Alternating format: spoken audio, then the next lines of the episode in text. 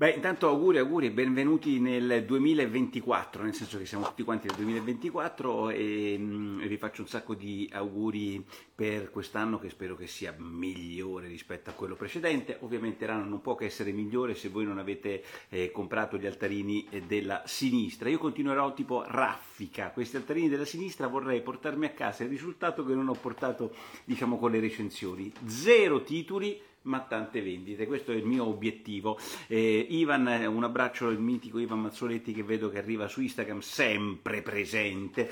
Allora, che cosa succede?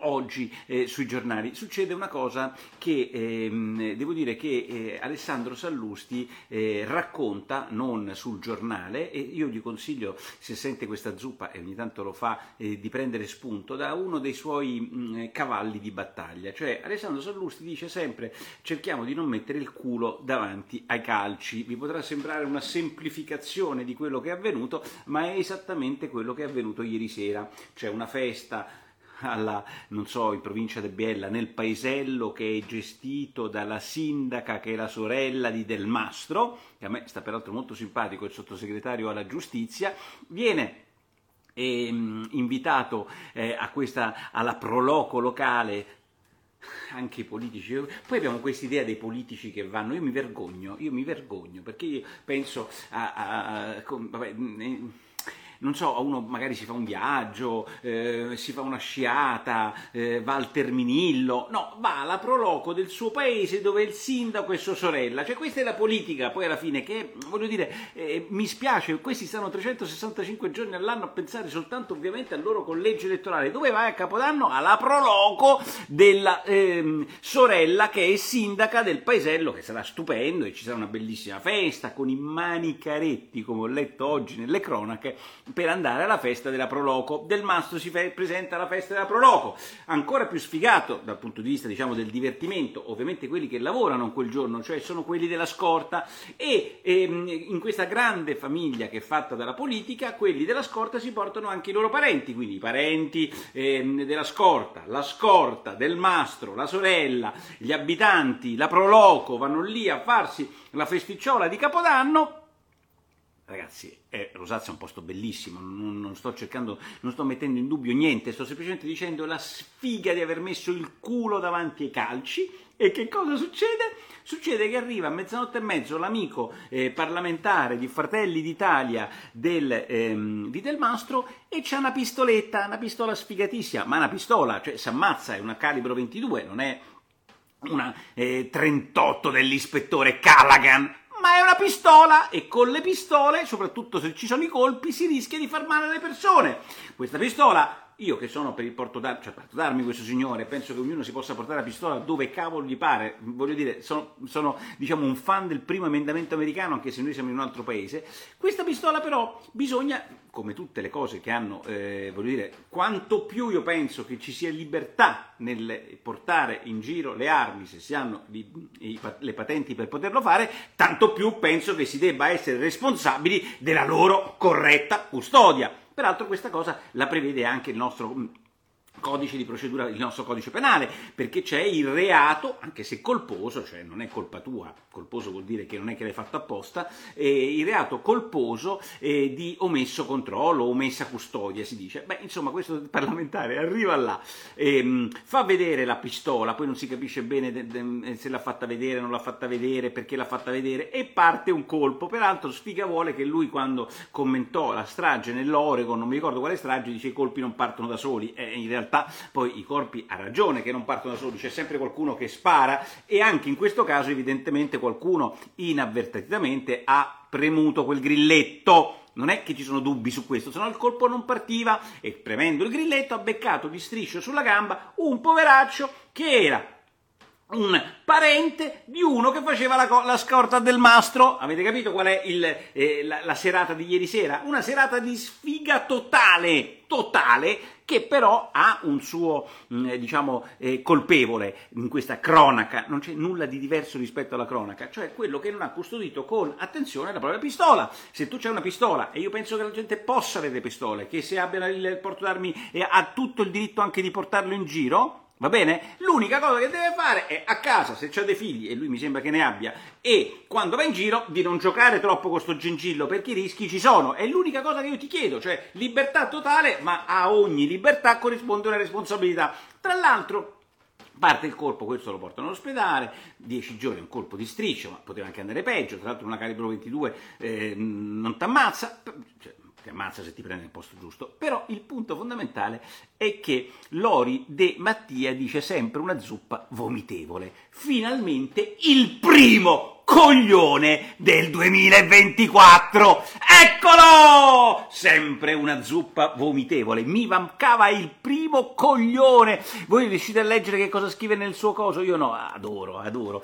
Mm, è come il napalm la mattina, no? Ti svegli la mattina e senti l'odore di napalm, perché la diceva sta roba qua? È come peccare quello che insulta la zuppa il primo dell'anno. Quindi sapremo che Lori, come tanti altri, verranno qua a romperci i coglioni tutto l'anno. Alla grandissima. Questa vicenda però di cronaca ovviamente è diventata una roba come potete immaginare. Io vi dico soltanto che sono state chieste le dimissioni, non so se di Del Mastro, della Meloni, non so di chi, sono state chieste le dimissioni. Allora io voglio tanto bene eh, a Del Mastro, a Pozzolo, che è quello che aveva la Meloni, alla Schlein, ma ragazzi ma noi ci rendiamo conto di che cosa stiamo parlando? Cioè un fatto di cronaca che eh, dovrà essere appurato se vi sono delle responsabilità da parte di quello che portava l'arma è diventato una epifenomeno della politica italiana e della destra italiana. Pensate che io esageri? Il domani di oggi.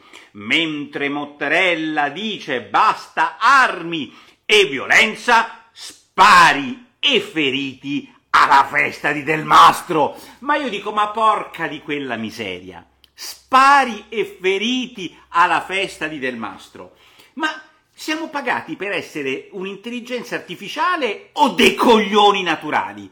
Voglio dire, qual è la credibilità di una corretta voglio dire, anche polemica nei confronti di uno che non porta e non ha una buona custodia nei confronti della pistola, quando il titolo del domani, giornale di Carlo De Benedetti, è il seguente spari e feriti. Ma porca di quella miseria! Cioè, uno sparo e un ferito. Spari e feriti alla festa di e del mastro messo in relazione al discorso di Mattarella di fine anno che diceva basta con le guerre, non basta con, con del mastro. Ma voglio dire, ma io penso che quelli del domani pensino che i loro lettori, peraltro evidentemente pochi, siano tutti dei coglioni, oppure siano tutti Lori de Mattia, quello che considera vomitevole questa zuppa. Tertium non datur, cioè Lori de Mattia è il perfetto coglione che vede questo titolo ed è contento. Spari e feriti alla festa di Del Mastro, porca troia! Lì c'era gente che tirava le bombe a mano, c'era mm, fascisti che andavano eh, con la camicia nera e facevano bere olio di ricino a Del Mastro. No, non voglio bere E allora sparava e quell'altro accoltellava e l'altro urlava decima mass e poi facevano le loro canzoncine, immaginiamo che tipo Pensate che gli stia facendo una cronaca esagerata? No, Gad Lerner, Gad Lerner, Gad Lerner, oggi sulla stampa, colonnino di Gad Lerner, eh, dà a questo um, signore del camerata e del fascistello. Allora, camerata e fascistello. Quando io ho letto questa storia ho pensato alla vicenda di Sallusti, non mettere il culo davanti ai calci e resta. Ma quando leggo il fascistello, il camerata, chissà che canti facevano, eh, spari e feriti, cioè lì avete presente quel libro straordinario, Un capodanno a Roma fatto da Ammanniti? Un capodanno in cui avvengono di tutto a Roma, bombe, bambini uccisi, sangue nelle piscine dell'Olgiata, adesso sto un po' fantasticando un libro con Lessi un po' di anni fa. Ecco, questo è quello che è avvenuto nella proloco di Del Mastro. Io vorrei dare un consiglio a Del Mastro, lo vorrei dare a lui e a quest'altro con la pistola e a tutti quelli che stanno là. Voi dovete fare la stessa, dovete, fare, dovete cambiare proprio attitudine mentale. Voi non dovete andare a fare i capodanno nella proloco. Tu sei un politico, sei un fascista, cistello, sei un camerata, sei uno che se ne approfitta dei più poveri, sei uno mm, che prende milioni di euro, sei uno che fa parte della casta, tu devi prendere un jet privato e te ne devi andare a St. Bart, tu devi prendere un jet privato che è pieno di armi e Kalashnikov, andare eh, a Marrakesh, tu devi prenderti mh, mm, un aliante e andare a fare la trasvolata mh, mm, di Tobruk. Questo deve fare un fascistello, un camerata, perché già che vi rompono i coglioni, fatele bene ste cose, alla Proloco, con un'arma, una 22, che prende di striscio un altro, ma gira col Kalashnikov, almeno, insomma, almeno i titoli che dà il domani sono dei titoli un po', ripeto, Mattarella, basta armi e violenza, spari e feriti alla festa di Del Mastro, Capodanno con la bomba. No, cos'è? Capodanno con la con la pistola, Capodanno con la pistola. Io, mh, mm, poi tutti chiedono ma perché ha portato la pistola, perché una parola, a me non me ne fotte nulla, il problema non è perché ha portato la pistola, il punto fondamentale è soltanto un altro, il punto fondamentale è se tu te porti la pistola, per me te la puoi portare anche al cesso la pistola, stai attento di non spararti sulle palle. Quindi questo che ha fatto questo signore è ha portato la pistola e si è tirato un colpo sulle palle. Questo è il punto, tutto il resto non conta. Ovviamente poi andremo a vedere quali saranno le ripercussioni politiche di questa vicenda fondamentale, ma questo è il paese che eh, oggi mi sembra che mh, mm, eh, le opposizioni chiedono beh, una roba fantastica. Bene, ehm, eh, poi c'è un'altra eh, questione di giornata. Ieri non ho potuto purtroppo eh, infliggermi la visione del mm, discorso di, eh, eh, chiama, eh, del Presidente della Repubblica Mattarella. Intanto due cose di regia straordinarie. Hanno usato un drone che usciva, l'ho letto perché l'ho visto, ci sono tutte le cronache, che faceva riprendere, le riprese del Quirinale, poi entrava dalla, dalla, dalla finestra del Quirinale e beccava l'attore che stava lì, cioè il nostro Presidente della Repubblica, che in piedi parlava di 17 minuti. Bravi, bravi. Quando fate queste robe, io non posso che dire che comunque se c'è un po' di innovazione, lui che sta in piedi, il drone, sono tutte cose che funzionano. Se fai la televisione, falla decentemente, se fai un messaggio là dietro come una mummia dentro la scrivania, è una rottura di coglioni. Quindi eh, Savina Confaloni, mitica, ora partecipi anche tu. Quindi Benissimo le innovazioni tecnologiche, così come benissimo il fatto che abbia parlato di, per 17 minuti. Faccio la sintesi che ho letto sui giornali, non avendola vista. Dice ehm, che bisogna tenerci cari i valori della Carta Costituzionale e qui c'è eh, tipo la prima reazione eh, di quelli che ehm, eh, avete conosciuto sull'aereo più pazzo del mondo, cioè il primo che si impicca. Vedete? Impiccato. Seconda discussione, eh, l'amore non è eh, egoismo contro i femminicidi, qui invece è quello che si dà fuoco, sempre mm, citando l'aereo più pazzo del mondo. Poi tre, le democrazie non sono i social e su questo eh, eh c'è invece quello che si dà la pugnalata così e fa harakiri. Quarta cosa, non abituiamoci alle guerre eh, ed ha una posizione equilibrata sul Medio Oriente, dice Hamas ha sbagliato, grazie a sta ceppa, e, mm, mio nonno almeno al discorso di fine anno mi dava 50.000 lire. Giampaolo Serino è il numero uno su Instagram. Mio nonno mi faceva vedere il discorso di fine anno, ma mi dava 50 sacchi, come diciamo noi a Roma, 50.000 lire. Allora io non ce l'ho con Mattarella perché i Presidenti della Repubblica hanno un ruolo complicatissimo. Non fanno la zuppa, non si possono divertire. È una rottura di palle mostruosa dover parlare a tutti senza essere di parte e poter dire delle cose che hanno un senso. Dire che la democrazia non è un social è perfettamente una cosa di buonsenso. Dire che le guerre diventano un'abitudine e non ci occupiamo più della loro drammatica quotidianità è un'altra grande, eh, dire, verità. Detto questo, capite che l'interesse verso queste... Mh, mm, come possiamo dire, questi buoni pensieri, questi buoni sentimenti, eh, ragazzi, eh, il 31, mentre noi pensiamo semplicemente come armare le nostre 22 per poter ferire qualcuno che eh, è alla proloco di Biella, beh, insomma, voi capite che ci interessa poco, noi siamo là che stiamo pensando come quali pallottole mettere, quelle che per esempio le Dum Dum si chiamavano un tempo nei film, o quelle che usava Bruce Willis in Die Hard, insomma stiamo pensando a quelle cose, quindi non pensiamo al Presidente della Repubblica, però il Presidente della Repubblica ha fatto un discorso che è piaciuto a tutti quanti e quindi vi dà il senso di quello che hanno capito tutti quanti, perché se mette d'accordo tutti quanti, dalla Melone alla Schlein,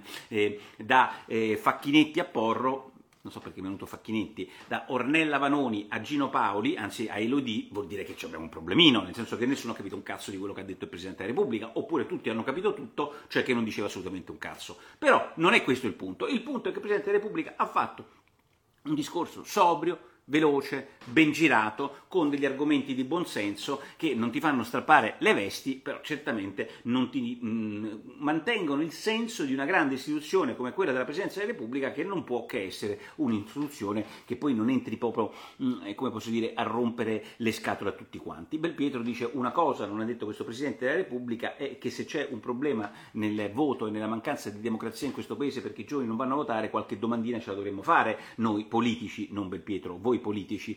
E ehm, invece Facci sul giornale, ritorna al giornale Filippo Facci, mi fa molto piacere, dice in una paginata, in realtà la scusa è il Presidente della Repubblica, però poi parla della legge famosa Bavaglio di cui noi non ce ne fotte assolutamente nulla, ma Facci dice Mancava la parola giustizia in tutto il discorso di Napolitano, quindi insomma se volete trovare due frasi critiche eh, le trovate in Facci e in Belpietro. Eh, in, in, realtà poi il Presidente della Repubblica parla delle questioni internazionali, delle guerre che diventano un'abitudine e devo dire che è diventata un'abitudine anche il fatto che Putin ogni tanto prende e bombarda come se nulla fosse con i droni eh, eh Odessa e cos'altro a ehm, Eleopoli, eh, lo ha fatto anche ieri, sono morte delle persone, è una di quelle cose che non vogliamo sentire. Ferguson, ve lo ins- ve insisto perché eh, se avete del tempo leggetelo, sono due cose da leggere, Ferguson oggi e, e Freccero. Perché è molto divertente Ferguson? Perché noi ci stiamo tutti preoccupando di quello che succede a Taiwan, che è un'isoletta, la vecchia Formosa, no, quella di Singapore,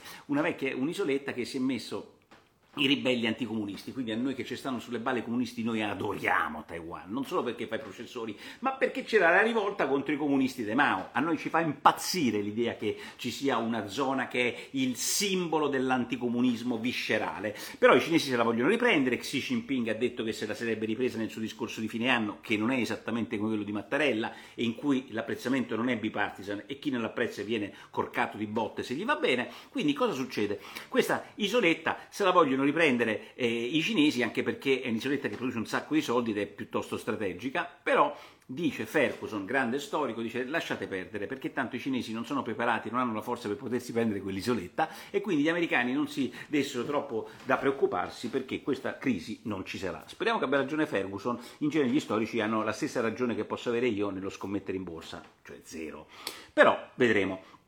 Nel frattempo c'è un terremoto in eh, Giappone della 7,6 di magnitudo.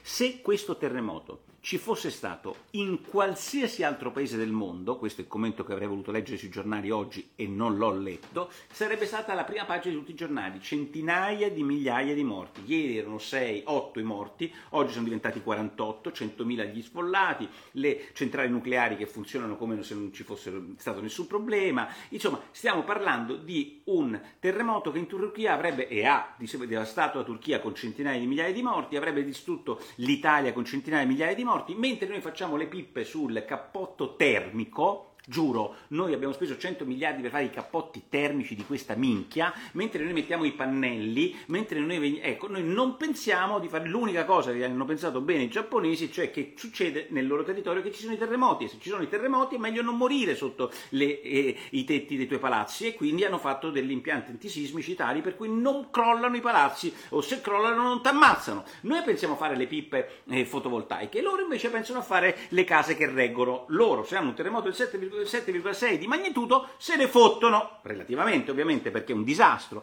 c'era l'allerta tsunami, poi non c'è stato, onda di un metro invece che di 4 metri e comunque l'hanno scampata. Qui intanto mi sta arrivando una donazione di Alessandra Del Torso 5,99. Alessandra Mitica, grazie per la prima donazione eh, ottenuta quest'anno.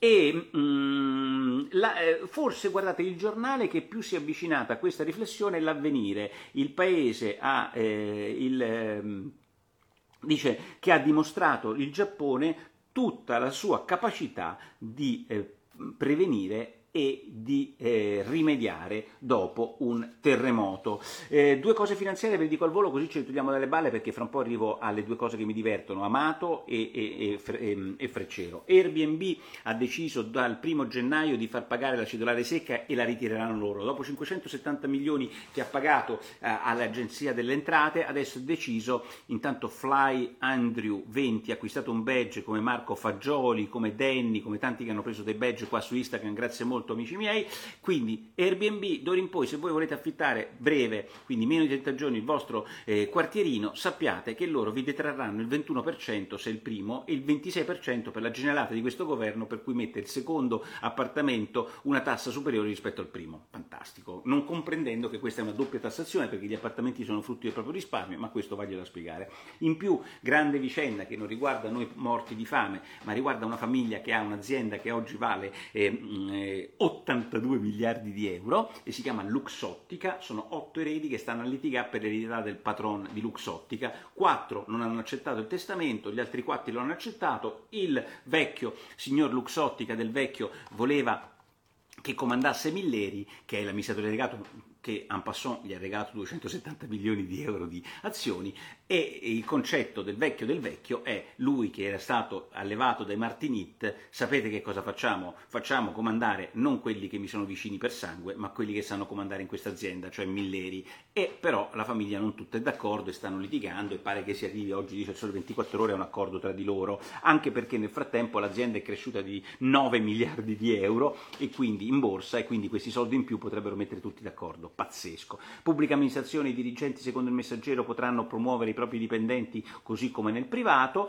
e... Mh, vi segnalo eh, un'altra cosa, cioè la tassa per entrare a Venezia sacrosanta di Brugnaro. Chi sta a Venezia senza dormirci paga un'imposta. Il domani cerca di smontare questa cosa, ma fa male, perché Venezia c'ha quello che si, ormai si definisce overtourism, più gente eh, che va a Venezia di quanti siano gli abitanti, più gente, più posti letto di quanti ci siano i residenti là, che sono sotto 50.000. Si deve risolvere questa cosa perché il consumo, non del suolo, chissà perché, il consumo vale per tutto, il consumo del suolo, il consumo consumo dell'aria pulita, il consumo dell'acqua, eccetera, e il consumo di una cazzo di città che è invasa da migliaia di persone col panino al sacco, che sono stati mh, prima al loro capodanno alla Proloco e poi vanno a Venezia col torpedone che non danno un cazzo a Venezia, non si riesce a capire perché non si debba far pagare loro quello che è il museo a cielo aperto. Noi andiamo a vedere l'ultimo piano di un palazzo in America e paghiamo 100 dollari e quando eh, Brugnaro oppure eh, il ministro della cultura San Giuliano fanno pagare l'entrata a Venezia o l'entrata al Pantheon, la gente si straccia le vesti questi, roba da matti. Dovremmo soltanto farle pagare di più quelle cose. Quei soldi, una volta che arrivano, si mettono per gestire la ehm, meglio la cosa pubblica, mi sembra talmente banale, ma eh, evidentemente siamo in pochi a, a, capirlo. L'immigrazione diventa un tema fondamentale per la Spagna, oggi è il paese che serve la loro repubblica, dice ragazzi è un casino in Spagna perché dopo eh, la siccità nel Marocco sta succedendo un casino, sono arrivate 55.000 persone in eh, Spagna, porca puttana, un terzo di quelle che sono arrivate in Italia, quindi il giornale di sinistra spagnolo preoccupato del tasso di immigrazione in Spagna che è un terzo di quello che è in Italia e che è il secondo valore valore più alto nella storia dell'immigrazione spagnola. Arrivano soprattutto dal Gabon e dal Senegal alle Canarie. Beh, siamo arrivati alle due cose che mi sono divertite. L'intervista di Amato. Allora, l'intervista di Amato è diventato un genere letterario, una sorta di soap opera. Funziona così: Simonetta Fiori è incaricata una volta al mese di fare due pagine su Repubblica con le grandi intuizioni dell'ex Presidente del Consiglio, Ministro del Tesoro, 7 per 1000 sui conti correnti d'estate, giudice della Corte Costituzionale, grande tennista, eh, uomo di cultura, uomo di Craxi, uomo... insomma, avete capito chi è Giuliano Amato. E Giuliano Amato oggi ci dice che l'Italia è a rischio può diventare come la Polonia e l'Ungheria. Intanto mm, vorrei dire a Giuliano Amato, con la sua diciamo, sottile intelligenza, che la Polonia non è guidata da un paese, non mi sembra un paese a rischio, perché è guidata da uno che a loro piace tanto, che è un democratico sincero come Tusk. E l'Ungheria è stato per l'ennesima volta riconfermato Orban, però se questi sono paesi a rischio, eh, secondo Amato mette insieme due paesi che non è che siano esattamente la stessa cosa, come racconta il primato degli italiani, che, è che lo scrive Zorrino58, ci spiega che la nostra destra populista che non riesce a non esserlo. Le democrazie possono finire senza tanto clamore. Cioè, avete capito? Nel bel discorso di inizio anno, Amato, presidente emerito della Corte Costituzionale, uno che della democrazia se ne è sciacquato le palle, facendo di notte ad agosto un prelievo sui vostri conti correnti, quindi lui sì che se ne intende di come si violano tutti quanti i diritti fondamentali dei, degli italiani e dei contribuenti, che cosa dice? Che oggi la democrazia è il rischio e possono finire senza tanto clamore, cioè l'esistenza di Lega e e Fratelli d'Italia mette a rischio la nostra democrazia. Allora, afuera, Amato! Ti sei bevuto qualche cosa? Non è possibile che una cosa di questo tipo dica Fratelli d'Italia e Lega non hanno nulla a che fare con Reagan e la Thatcher, scrive nelle due pagine di Simone Montefiori, e su questo sono perfettamente d'accordo. Poi fa tutta un'analisi dicendo che la Reagan e la Thatcher hanno distrutto l'economia di quei paesi. E io vorrei portare con l'orecchietto eh, Amato eh, a far vedere che cos'era la eh, fantastica Inghilterra socialista degli anni 70. Io lo vorrei far vedere, no? Perché se Thatcher ha rovinato l'Inghilterra, vorrei sapere che cosa hanno fatto i predecessori della Thatcher prima che la Thatcher arrivasse in quel paese distrutto che aveva bisogno dei soldi del Fondo Monetario internazionale prima dell'arrivo della Thatcher, vuole far vedere che cos'era l'America di Carter. Quindi diciamo che parte da un presupposto che Reagan e Thatcher hanno distrutto, fanno cagare. Dice io li ho conosciuti, ma fanno cagare. Ma questa non riguarda, questi non sono neanche Reagan e Thatcher, e su questo ha ragione che Meloni e Salvini non sono Reagan e Thatcher, però lui riesce a, dire, a fare a dire due cazzate in una sola volta, che loro non sono Reagan e Thatcher, vabbè, che Reagan e Thatcher sono un disastro, vabbè, insomma, è, è, è, è l'analisi di coso, e dice che la loro è l'ideologia della ostilità e del rancore. Allora, allora, se uno che nella vita ha fatto tutto e ha il grandissimo, straordinario privilegio di ottenere una volta al mese la possibilità di fare la sua soap opera con Simonetta, con eh, la Fiori, su Repubblica. Se hai questo grande privilegio di avere la Fiori che una volta al mese ti intervista con due pagine di Repubblica, ma come fai a essere tu davvero così ostile e rancoroso? E hai avuto tutto nella vita. Hanno ammazzato il tuo capo, Craxi, e tu sei sopravvissuto. Hanno ammazzato la tua eh, prima Repubblica e tu hai fatto di tutto nella seconda. Hanno ammazzato, sei riuscito a diventare mm, presidente della Corte Costituzionale.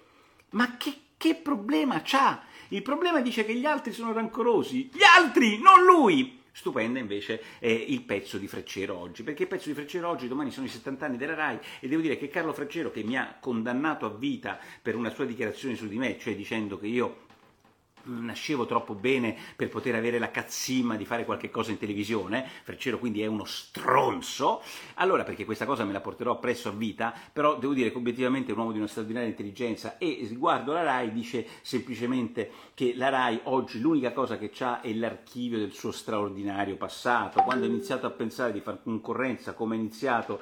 Ehm, e, e, come mm, dice, mi preparavo il mitico Rachel che mi scrive addirittura nel nostro Whatsapp mentre siamo in diretta. Mitico, non sapevo che mi seguissi. Un super abbraccio.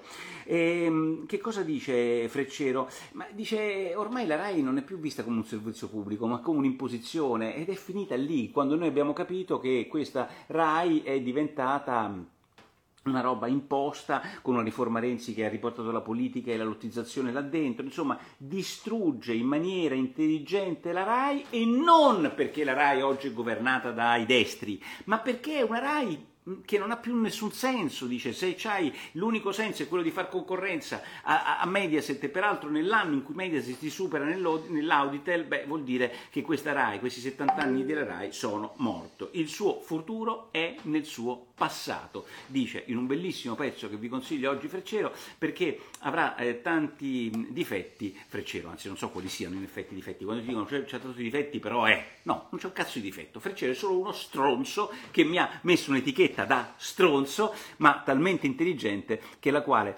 la, che, mi riporte, per, che, mi porterò per quello che ancora va avanti. Che cosa diciamo? Cosa dice qua Instagram? Anche Mogol disse a Zucchero che non aveva la cazzimma. Vabbè, e, ragazzi, direi che il piccolo La Russa c'è qualcosa sotto, eh, se la Rai è guidata da destra allora non ha capito nulla. No, ma non diceva questo, non era così eh, banalmente... Eh, eh, sciocco, Freccero non è mai così banale, non so se è peggio ciò che spara Amato o lo sparo del deputato di Fratelli Italia. Claudia, sei un genio.